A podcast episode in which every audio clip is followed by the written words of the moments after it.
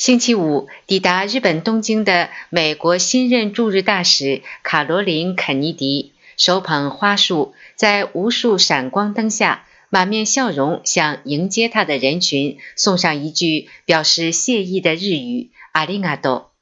日本政府也向他送去最美的赞言。日本内阁官方长官菅义伟说，我们期待他在各个领域掀起新风，我们相信它将为日美关系进一步发展发挥作用。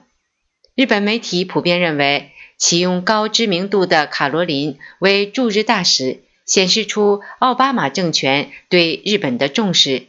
也为日本提供了新的机遇。日本北海道大学研究生院准教授渡边江人在《每日新闻》分析说，卡罗琳出任驻日大使有助于拓展日美同盟关系。他认为，作为肯尼迪之女，又与现任美国总统奥巴马关系密切，这些独特的因素对日本来说是一个机运。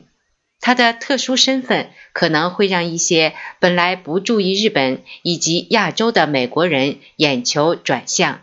日本防卫相小野四五典表示，期待卡罗琳大使为解决驻日冲绳美军基地搬迁问题发挥作用。他说，希望新大使充分传递冲绳民众的心声。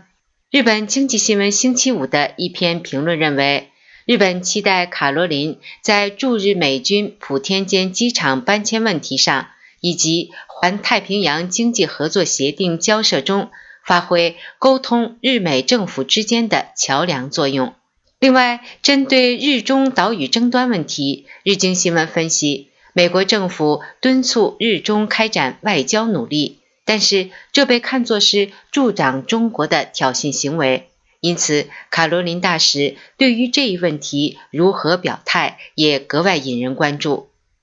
美国之音 T V 记者小玉东京报道。